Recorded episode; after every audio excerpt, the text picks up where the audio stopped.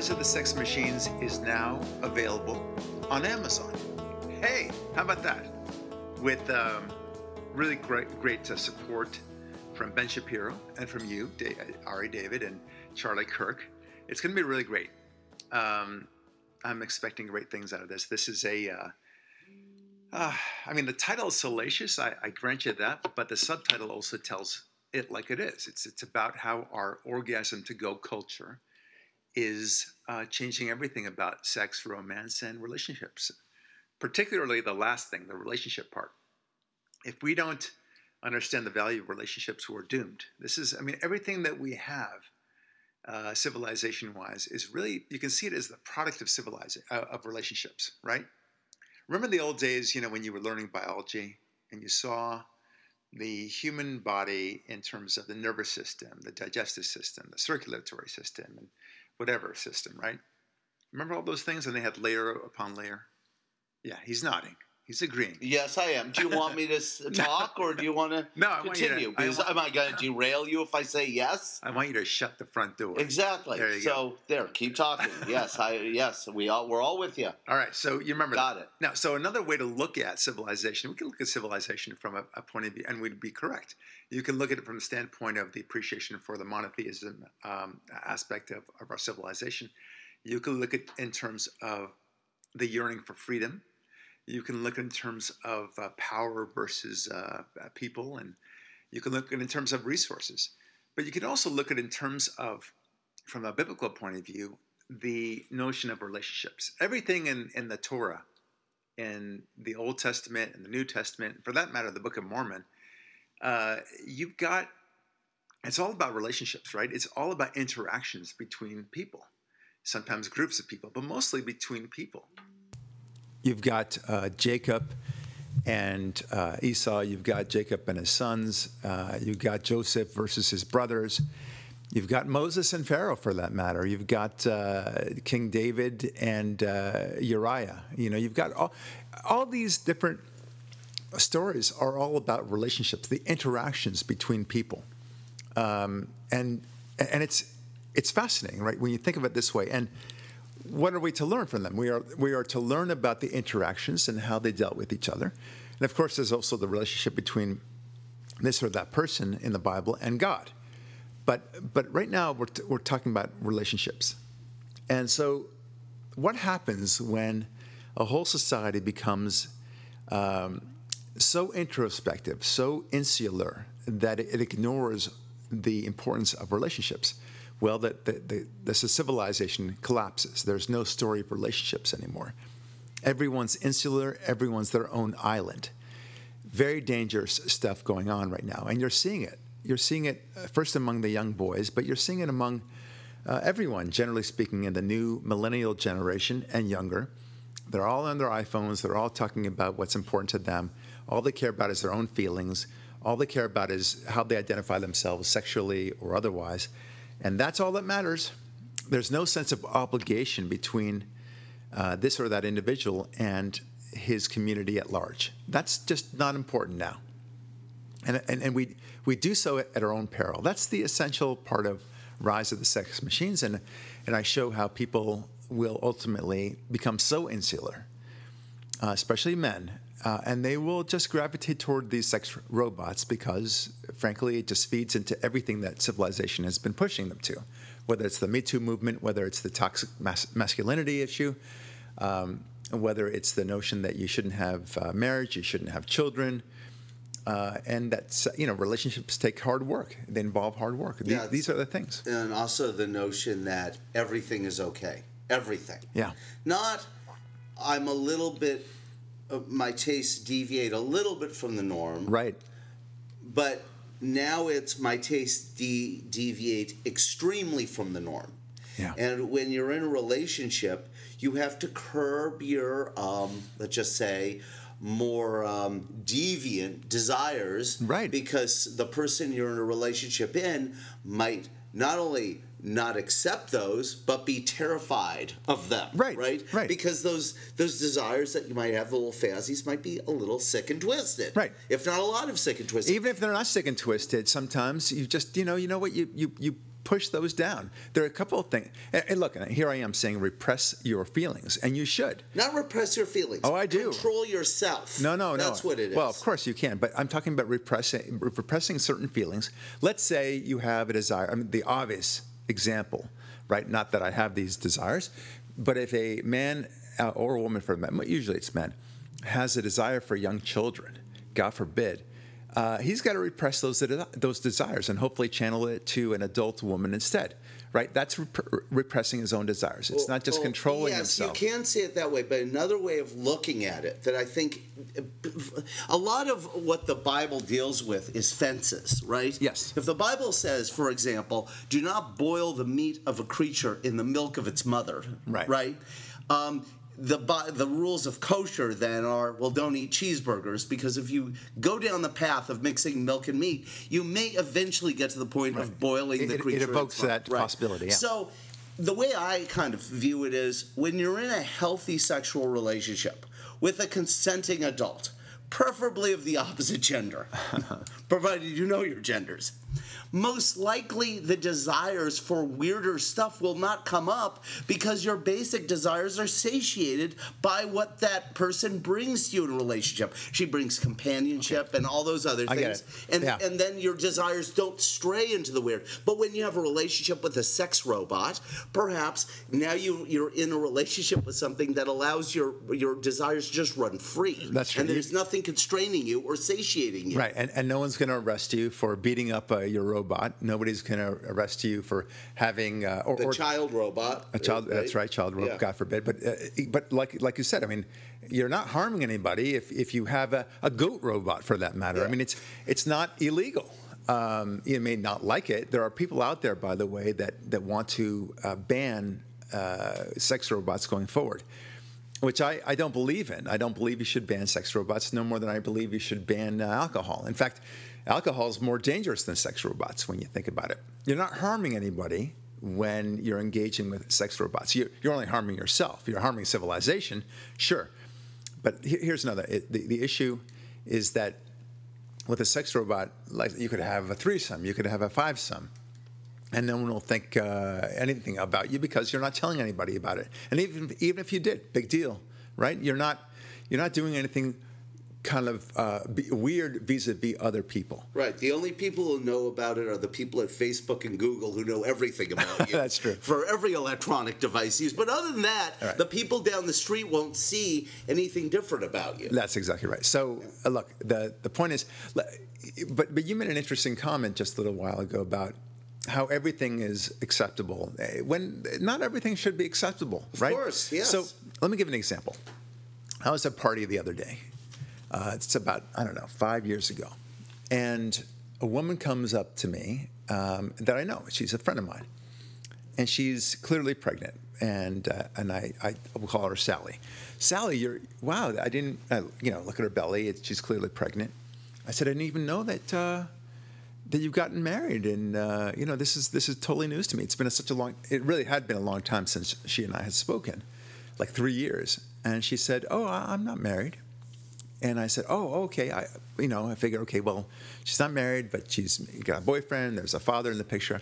And I said, "Oh, I, I didn't know you were together with somebody. I, you know, that, that you would even, you know." And she said, Barak making his toxic male perspective. Apparently, yeah. So assumptions. my assumptions, yeah. Yeah. So she said, "No, no, I don't have a boyfriend. Uh, you know, let, let me make this easy for you. I went to a sperm bank." She said, and uh, here I am. And I said, "Oh," and, and then she explained, like, "I'm just going to do everything backwards. I'm going to have the child first, relationship second. With I'm going to find a man after." And I, to which I thought, "All right, good luck." Um, but nevertheless, um, the way she spoke about it and entered the room as if, like, yeah, you know, this is totally normal. And she wanted to i mean i understand her. She wants to be accepted as totally normal in this way. And you know you uh, uh, that was the first time i thought to myself this is a few years ago already where i thought to myself what if what if everyone did this not just the woman i mean a man can have a, a child through a surrogate right doesn't Yeah, what if everyone went to single parent? Parenthood, yeah. Yeah. So, and, and by the way, I, I saw a friend of mine more recently, within the past six months. I saw him at a restaurant, and uh, I had seen his Facebook posting about the birth of his child. And uh, he was so happy and giddy, isn't he beautiful, and all that stuff. And Did you make the same toxic male pr- I sure did. about him I too? sure did. That So he I- should be in a so- relationship with a yeah. So I said, "Hey, Bill, you know, I, I, I was so excited. I didn't even know. I saw your great Facebook posting. It's congratulations again. Thanks so much." And and I said, "I, you know, I didn't know you were that you were married. It's been a long time. And for, with him, it had even been longer, like five years." And he goes, "Uh, "Same exact conversation. Oh, I'm, I'm not married." And I said, "Oh, okay. Well, you know, I figure people are not." You know, getting married as much, which is already problematic as it is, but nevertheless, I thought, okay, well, so you're in a cohabitating sort of thing. No. He goes, no, no. I just, and, and he said exactly the same thing. He said, let me make it easy for you, Brock. I, I, I had a surrogate, Yeah, I made a sperm bank deposit into a surrogate in one way or another. something and- like that. Yeah. So here's, and and I said, oh, you didn't want to have a. He goes, no, I don't. He, he said the most powerful words to me. He goes, I don't want to fuss with somebody else telling me how to raise my child. That that Well, you is- can't argue with that. You can't argue. But talk about the narcissism. Talking about the, the Well, notion that yeah. that you cannot that, that you are somehow totally in control and that nobody else should have any, any input into the raising your child. It, this is clearly a man who never understood why there's male and female in the first place. Why, that, that, there's a, that there might be a benefit to having a mother as well as a father. Uh, Oh, he'll figure that out very soon. shortly. Yes, you're right. Especially if he has a daughter. Yeah. Good luck. anyway, yeah, you're right. So, so- but but that was interesting. So then it opened up something to me because again, those those two together, and they were separated by a couple of years. But I thought to myself, what if everyone does this? You know, what what impact would it, would that have on our civilization? And it, of course, the answer is it would be devastating. But then I thought, Well, not- not, as devastating as people not having children at all. Yeah. That's more devastating. Well, that's- but this that's is, happening this too. is the second worst thing. That's to happening that. too. Yes. So we'll get to that. Now, then I had a thought experiment. Now, we've all been to parties before, and Mm-hmm. you and your lovely wife, you, um, you know, you say hi. This is uh, my name is Ari, and this is my lovely wife, and uh, and is it okay if I mention her name? You can say her name. Okay, Feeny. course. Feeny. She's lovely, yes. by the way. She's a beautiful, beautiful The lady, first very thing smart. Barak said when he met her is, "Why did you marry him?" That's right. Exactly. I, I didn't understand just it. wondering. You, you, you look at that couple and you kind of you, you have at least one eyebrow raised and very often two eyebrows. In my case, it was three eyes, three eyebrows. anyway, point is that you say this is my wife. And uh, you know, Feeny, and uh, we've been married for you know ten years. We, how many? Oh, do you have any kids? Yeah, we have two kids. And, yeah, good. Okay. So, what are you really saying, in, in a sense, when you say, "This is my wife. This is my girlfriend"? You're also saying, aren't you? Although you're not directly saying it, this is the person with whom I have regular sex, right? Uh, a s- well, well, come come on, yes. Just, just stop. stop. Yes. So that yes. was all right. That was a rhetorical question. That was a that's rhetorical. Yes. Okay, stop, stop, Right. stop, stop. And he doesn't understand what a rhetorical question is. So I know it's rhetoric. It means it's just noise that comes out of your mouth. No, no. That's not supposed to be responded I- to. did, did I ask for the definition of rhetoric? I did not. Yes, you did. I didn't know what it was. So it's a rhetorical question. All right. So the point is, are you not saying that this is the person with whom I have regular sex? Uh-huh. And and and everyone's jiggy with that. No problem. Yes. Okay. Whether it's a boyfriend, girlfriend, or uh, or a husband or wife. Got it. yeah. Now, so same party. Now you see two men, and you say, "This is my partner. This is my boyfriend. Maybe this is my husband." Right. And uh, Just because we go to parties together with that, you know, yes, Okay. we say that about each other so too. so in the old days that would be like oh okay. But you know good for today in, in 2019 uh, we kind of do a little bit of a okay i guess they're all right they're gay i got it. And now they have this relationship. And and they're also saying this is the person with whom i have regular sex. Yes. okay and, you know gay sex. Likewise with, with, with lesbians uh, and so on. Now what if you have instead a person comes up to you and say, "Hi, my name is uh, Jane," uh, and she's with a group of people, you know, two guys, three girls, and, uh, and they say, "Yeah, this is." Um, this is Billy. This is David. This is Tom. This is uh, Ahmed, and uh, and that's uh, um, I don't know Sabrina whatever. Tootsie, yeah. Tootsie, and and and uh, we are in a um, open Polyamorous. relationship, polyamorous relationship, and uh, we kind of share a, a place together, and we have a lot of fun, and and uh, and, and that's that's that's who we are. So so so, uh, you know, and and she wants, and she just kind of nods her head along, like this is a normal thing. And guess what? We're all thinking with you know kind of fake smiles, like, isn't that great? Okay, Right. Like, and but we're like, but what I'm interested in is, I mean, it would be a great candid camera sort of moment, right, or whatever the equivalent is today, just to see how people react to that, because I think most people would would have to just feign like, okay, I, I get it, uh, I accept that, um, but we would, of course, internally say that's weird, that's wrong, and the question is, why is it? Why do we know? Why do we have a sense that this is off, that this is wrong?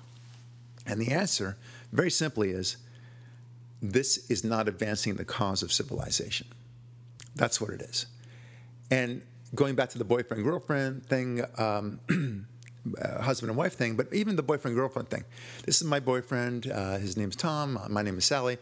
Uh, and you. You, you you like it. You say, "Oh, this is great. He seems like a really nice guy. I really like him." Part of you is saying, "I like the two of you together. I hope you have kids together. I hope you raise them well, and I hope you become productive members of society by being good moms and dads." That's what you're saying Yeah. aren't you? Whereas the, the big group that I just mentioned, that's all designed just for libido and for the satisfaction of orgasm. That's it.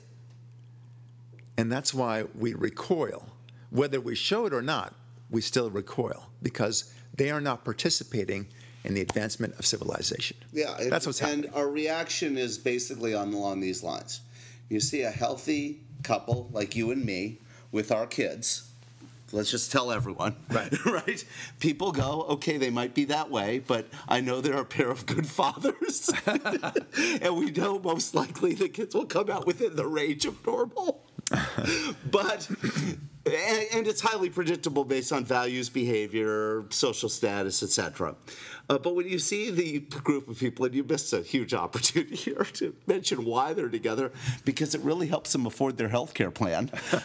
they get the group rate. Yeah, that's true. That's the only reason why Um, people have kids. you say to yourself, "Oh God," with with it, you know, some one of or all of them are pregnant. You know, the men and the women. You Right. say, "I hope they don't that one up." You're right. You know, Yeah. you know. Oh God, are are those kids? You you look at it the way you look at the kids raised on the Manson family commune. Right. Like, not ideal. Yeah. In fact, good chance, highly counterproductive.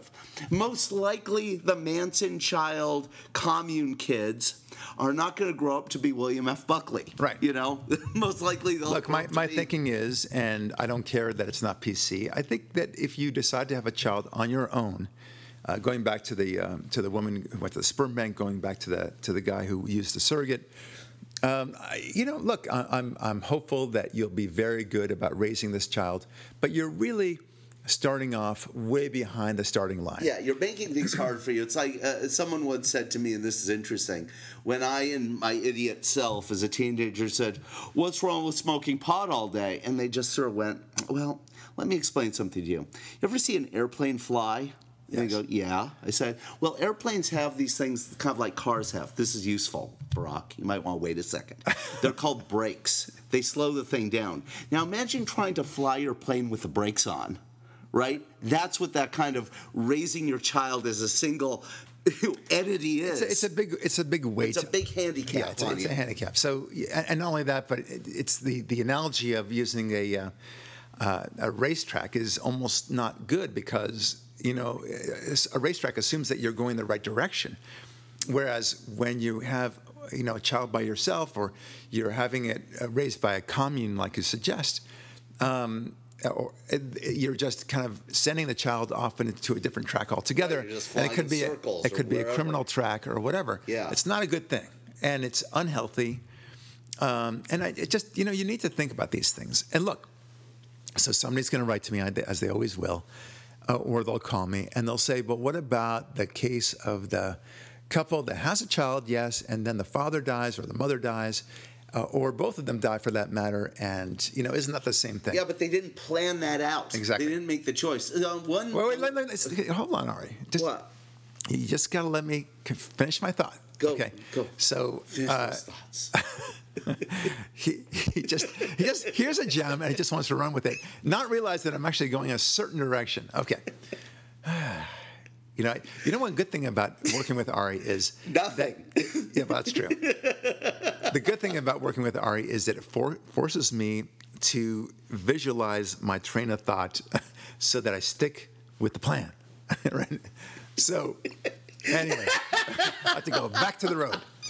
All right. So now, now where was I? Right. So the, the point is that these these kids are set back and they don't have uh, the same direction, and not only that, but the, the going back to the example of the mother or father who dies. Well, at least when you have a mother or a father who dies, you know that father in turn has his own family and they're connected to the family. But you also have memories of the father. Um, you also have a sense of this is what dad would would want for you. Uh, likewise with mom, if she if she's the one who dies, it's too easy to to uh, you know deflate this. What do you, what is the the um, the the, um, the father of this child who didn't even have a mother? It was just a mere, a mere surrogate. What does he say? Well, your mother, you know, was wonderful. No, he doesn't have anything like that so he'll make do, I suppose. He'll he'll somehow bring his aunts and uh, you know grandmother into the picture, but it's not the same thing. No, Right. Barak, no. He'll make do. He'll try to bribe her with gifts. He'll try to satiate her temper tantrums with trips to Target. He'll ply her with sugar, hoping that's the answer. Right.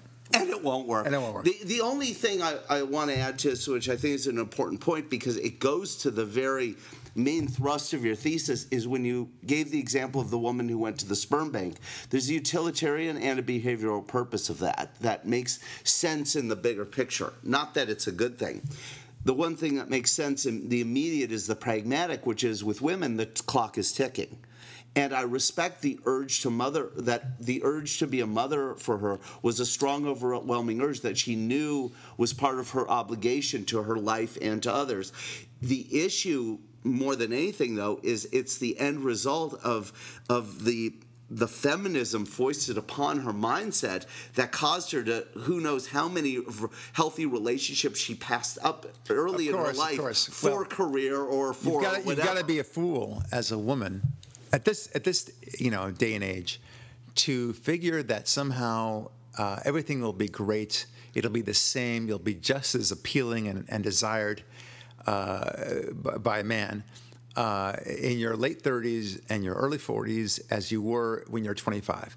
You don't have to like it, ladies, but that's the reality. Men want women that are younger uh, for a bunch of reasons, by the way, not just because they have nicer bodies. It's not. That's not the only reason.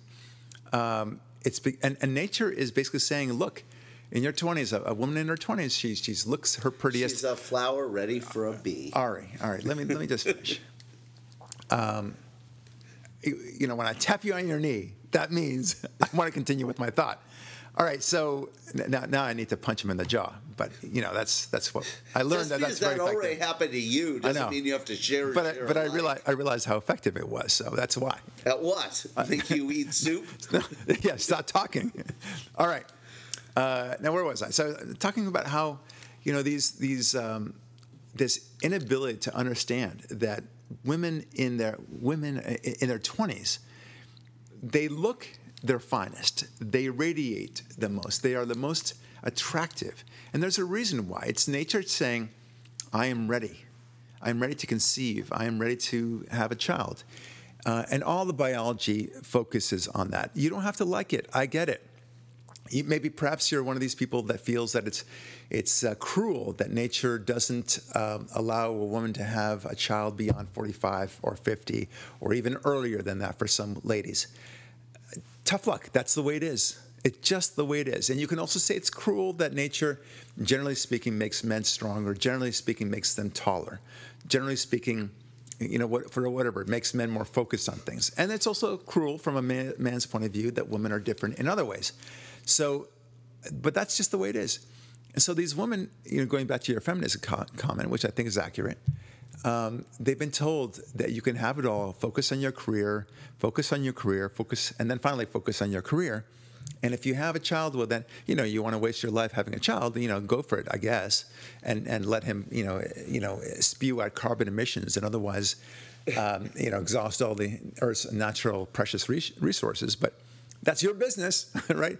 And uh, and then they, they just they, they, do so well in their lives they're in their careers and then they say okay i'm ready.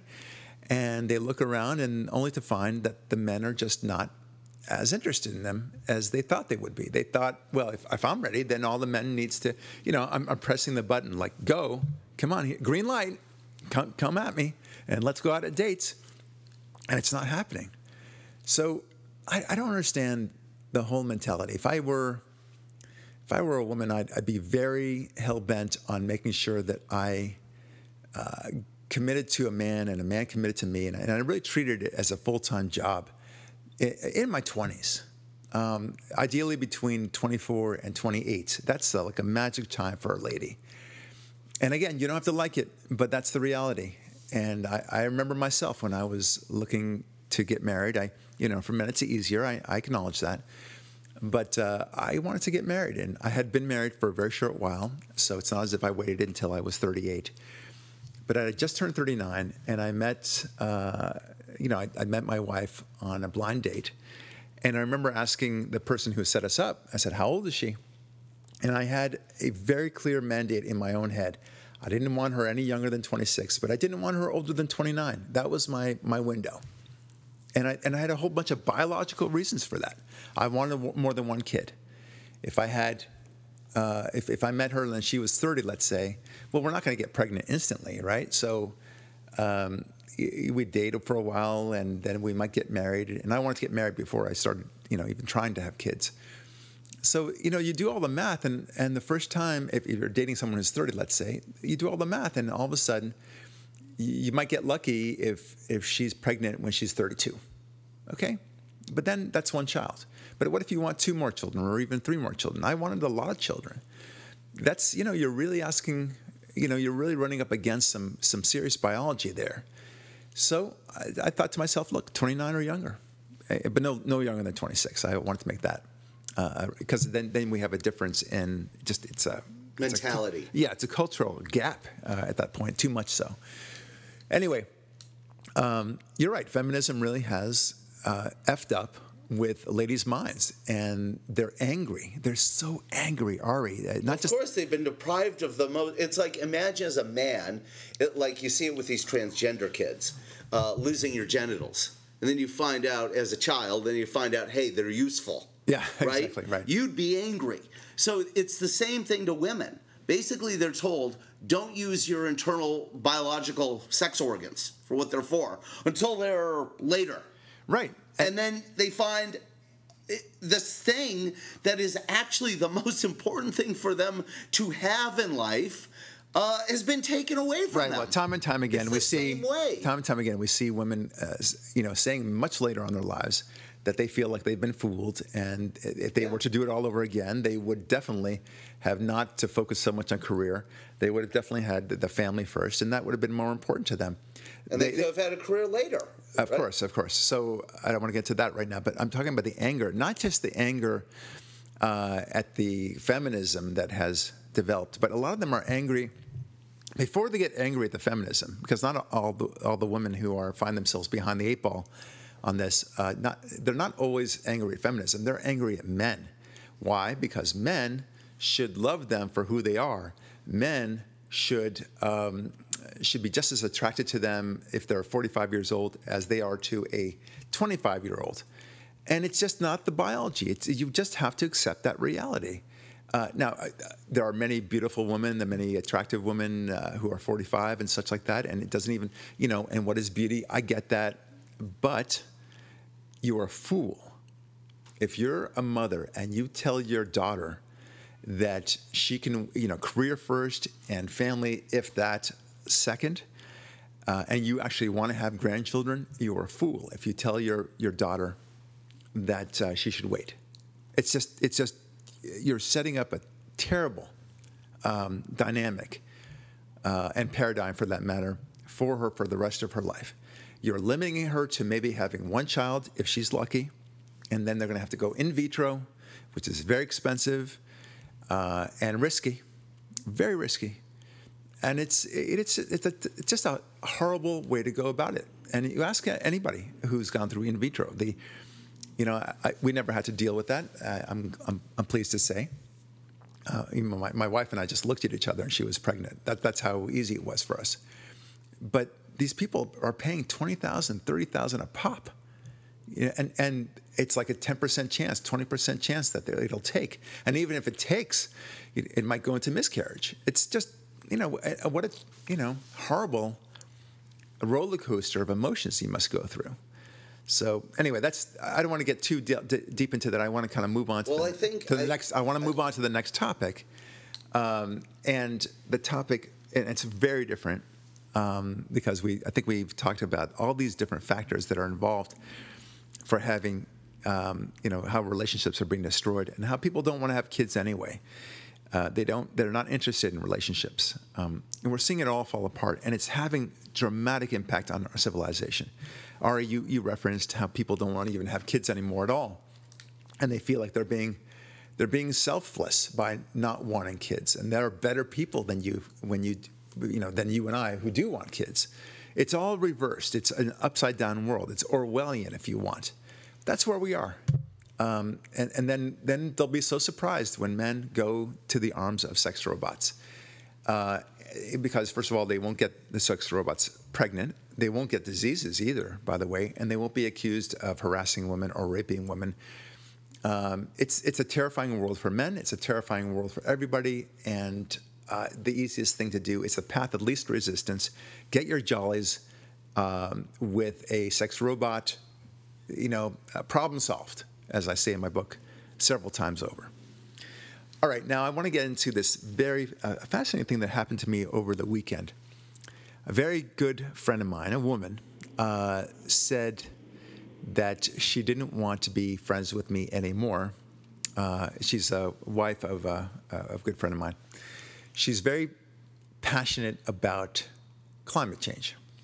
Oh, okay. Hold on. So this is this actually happened to my wife. Yeah. Her best friend, a few years ago, said to her, comes over to our house, takes a walk on the beach with her, this right after our, and I, I'm telling this little anecdote because I'm sure it's exactly what happened. Is it's so predictable. She comes over, meets my wife's, um, our kid, our, our first daughter for the first time. My wife thinks, oh, my best friend's coming to the East Coast to visit me and meet my baby. And while walking on the beach, this friend says to my wife, I just want you to know this is goodbye. I wanted to tell you in person. Since you're not willing to embrace socialism, I can't be friends with you anymore. Okay, so she's an idiot. So uh, right, yeah. but this is what I'm sure happened to your yeah. your friend. Your friend is an idiot and said because of your views on climate change, I can't be in your presence. So Ari, I want to thank you so much for telling my story for me. Well, it's the same story, and every one of our listeners have had this. I know. So let them. me tell my story. Okay. Tell your story. he's he's annoyed for, for, that I stopped him for telling me my story. All right. And yet we love Ari. It we, happens. We don't know why. We don't know why. All right. So anyway, so this this woman says, I, I don't think we can be friends anymore. I'm so passionate about this. This is a major cause for me. Right. Uh, I'm very involved in it in every way through Facebook and everything else, yes. and and I follow the science and you don't, and everything else, and right. and it's it's like denying the Holocaust. And uh, so I said I said to her, you know, I did respond. I said, look, I, I want you to see me as somebody who's perhaps I'm uninformed. I'm just, you know, I just, I have some questions. I, I'd like to be consistent. There are too many things that I just don't understand. And I, and I go through a list of things. Okay, so A, you know, does the, the little ice age factor in the fact that we are climbing out you know that, are, that our temperature is increasing. Does that have an impact in your analysis? Do you even know what the Little Ice Age was, which started between 1300, the year 1300, and ended around the Civil War time? So we've been climbing out of that. So they only see it as a, a connection with the industrial age, and therefore, because which is true, um, right. But nevertheless, okay, jump to the end. What did she say? So hold on, this? hold on. So then I asked her the, the, other questions that we've asked before in this podcast. Suddenly, Ari's impatient with me. Well, well, you've said these reasons. The audience knows these reasons. I think we need to readjust the. This is important. It's always is important. I think we need to readjust the premise, which is we have nothing to prove on climate change. It's nonsense. Okay, okay, So stop, stop, stop, these stop. reasons you tell her don't matter anyway. So I asked her So, the basic. you know, All right. So I asked her the basic questions. I asked her. Yes. A, how much are we going to be inundated with water? I mean, what what, what is the level of sea, sea Yeah. level rising? Assuming that's the consequence of, of climate change, is it 0.1 of a uh, of a milli, milli, millimeter? Uh, In which case we shouldn't worry. If it's 20 feet, okay, that's a different story. Um, it, what percentage are, is man responsible for it? Um, you know, can we do anything about it? Uh, when will this all happen? Right? Is it going to happen next Thursday, uh, or is it going to happen, you know, uh, a Thursday 200 years from now?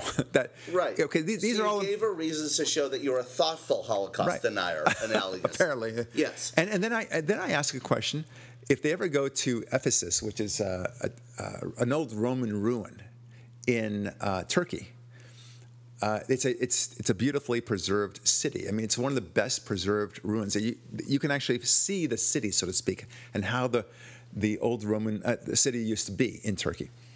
And one of the most bizarre things about it is they show you the port.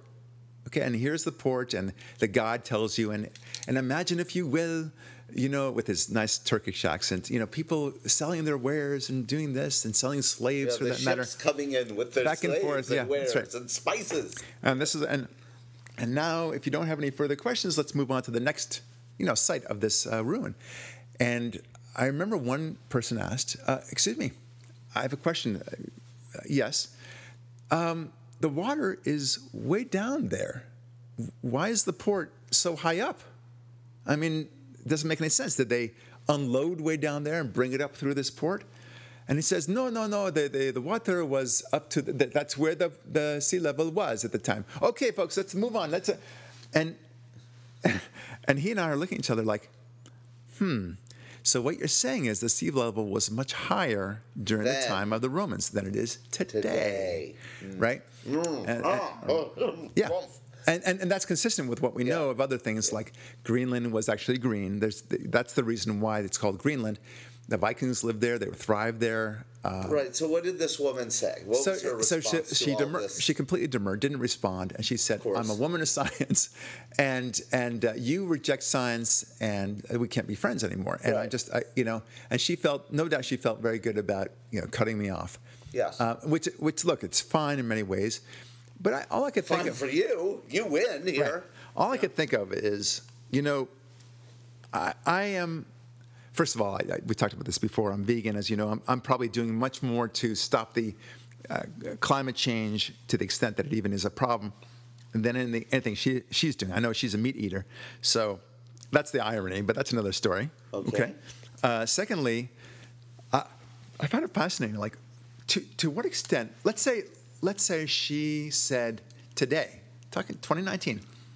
You know, there's a theory of relativity, and it's all summarized in a in a theory called E equals mc squared.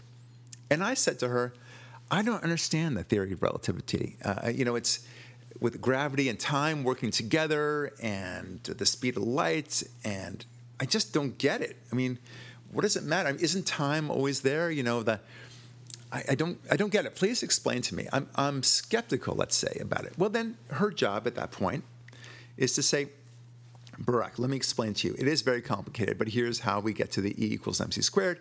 But she wouldn't say you're a Holocaust denier for not believing or not or, or being skeptical or, or just having questions about the theory of relativity. Yeah, she's the expert you'd expect Right. in normal parlance for her to say, "Oh, oh, okay, little child, let me explain to you these things you don't understand right. to enlighten you, so you can then spread the gospel to others." Right. Right. For, for example, I mean, and- this was in the movie Interstellar, which is a really fun movie. I, I enjoyed it.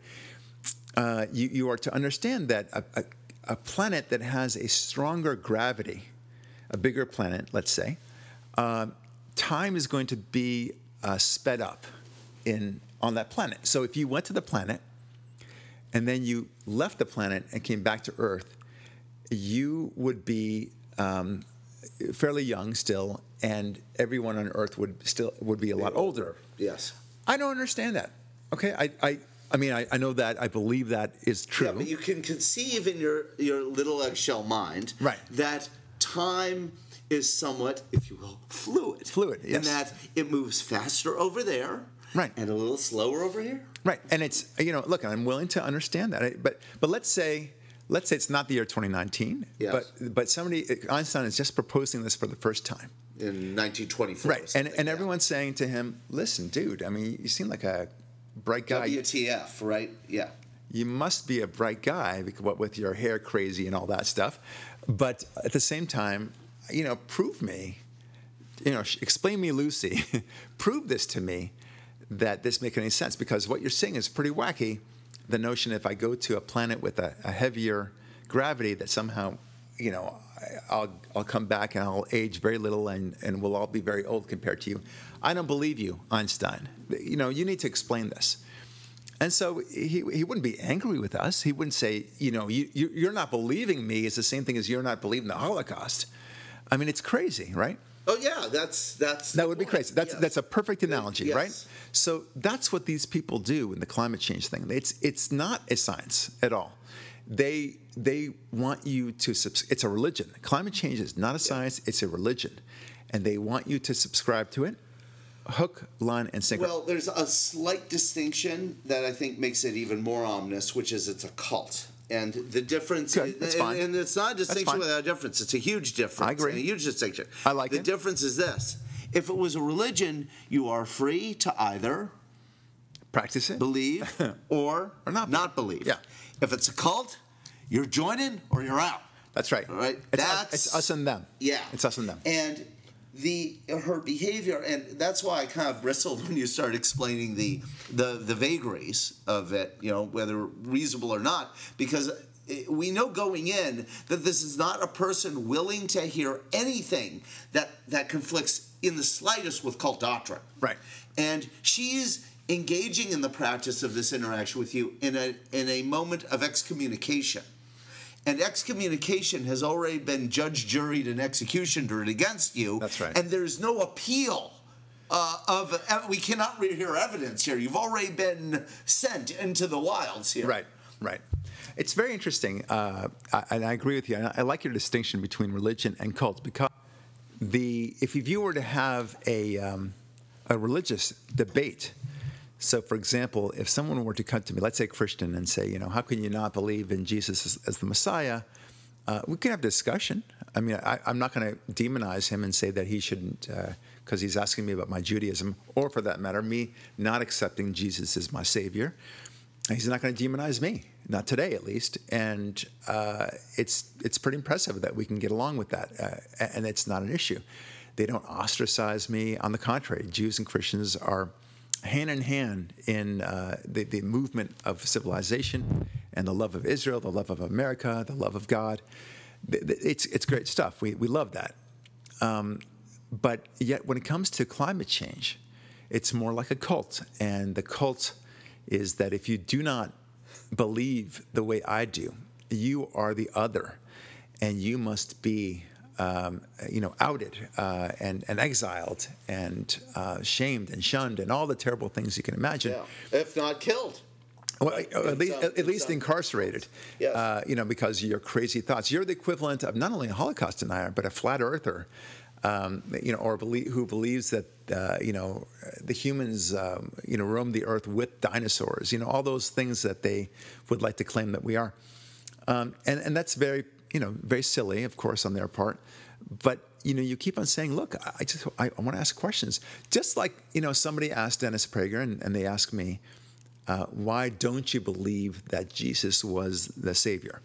And we'll, we'll, you know, we'll explain this is what Judaism thinks, and these are the conditions necessary before a Messiah is accepted. And we believe that that is not the same conditions that you believe has happened already. Yeah, but on the same Whatever. token is that we also do not blame, ostracize, look down on Christians for accepting Jesus as their savior. We're jiggy with it. Cool. Good Over example. Here, Great- enjoy. great example. But we also know, and I think this is uh, has to be said in this. We also know not to walk in to the Scientology Center and say, "I'm a suppressive person." Prove to me I'm not. Right, Come right, on. We understand they have their beliefs, and we're not going to go screw with them. If they want to be that, go ahead. Right. Yeah. Well, to your point, uh, and this is where I want to wrap up, Ari. I, I think that if we were to say to a climate change person, a climate change enthusiast is like, yeah. like I like to describe them, um, that hey, you're nuts for believing what you are, and I don't want to be your friend anymore because you believe in climate change. Uh, you know, it, it, it would be an absurdity. We don't you know, you're, you're entitled to your, your, belief. You seem to think that that's, you know, where the Earth is heading. I, I seem to, I, I don't believe that man can possibly change the climate this way. Whatever climate changes are happening are not the function of man. Uh, at, at, the very least, we are a, minuscule percentage of whatever that change might be, whether it's warming or cooling or hurricanes or whatever it is it is it's absurd to us but nevertheless you can believe what you want to believe i certainly will not ostracize somebody because of their you know diehard belief in climate change and man-made climate change at that. That's the difference between those who have faith in god and those who do not in many in many instances. The the godless are far more talismanic far more rigid in their belief or non-belief, as the case may be, whatever it is, whether it's their belief in socialism, to use your example with uh, Feeney, Feeney's friend, yes, right, uh, or belief in climate change, or the, the lack of belief in God, they are far more right than you. They, they, by golly, they know exactly what's what. They, they know the truth with a capital T, capital R, U T H, baby. You have no idea what's what, and it's it's fascinating, isn't it? You know, I don't think that I hold anything so firmly uh, as they do. As, as, much as I know right. that there's a God, I allow for the distinct possibility that there is no God. I could be wrong. I, I firmly believe you in God. Have, you have the same person principle of constantly going through life going, I might be wrong here. I might be wrong, right? right. I might. Yeah, I might. Uh, everything might be an illusion, all that good stuff.